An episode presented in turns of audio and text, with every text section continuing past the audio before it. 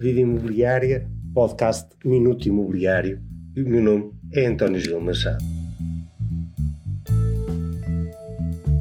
Um Estado com uma mão quase cheia de nada. O Orçamento de Estado 2021 é uma mão cheia de nada para, o, para a fileira do imobiliário da construção.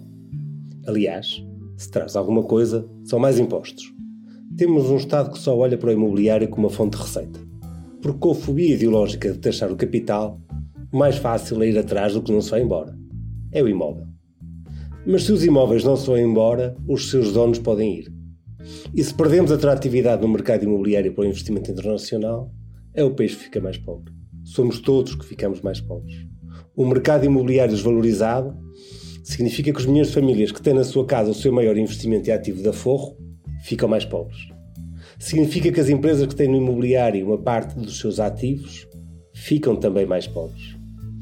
O Orçamento do Estado de 2021 está em discussão esta semana em mais um webinar da, da Vida Imobiliária, em colaboração com a API e a Confidencial Imobiliário.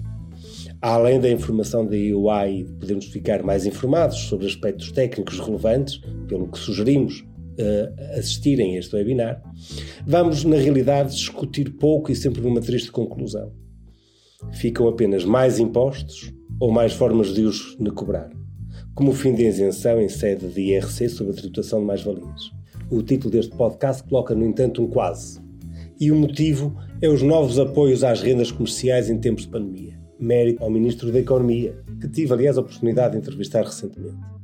E que realmente estou eh, eh, no panorama eh, deste governo pela sensibilidade e conhecimento que demonstra sobre a importância da fileira da construção e do imobiliário.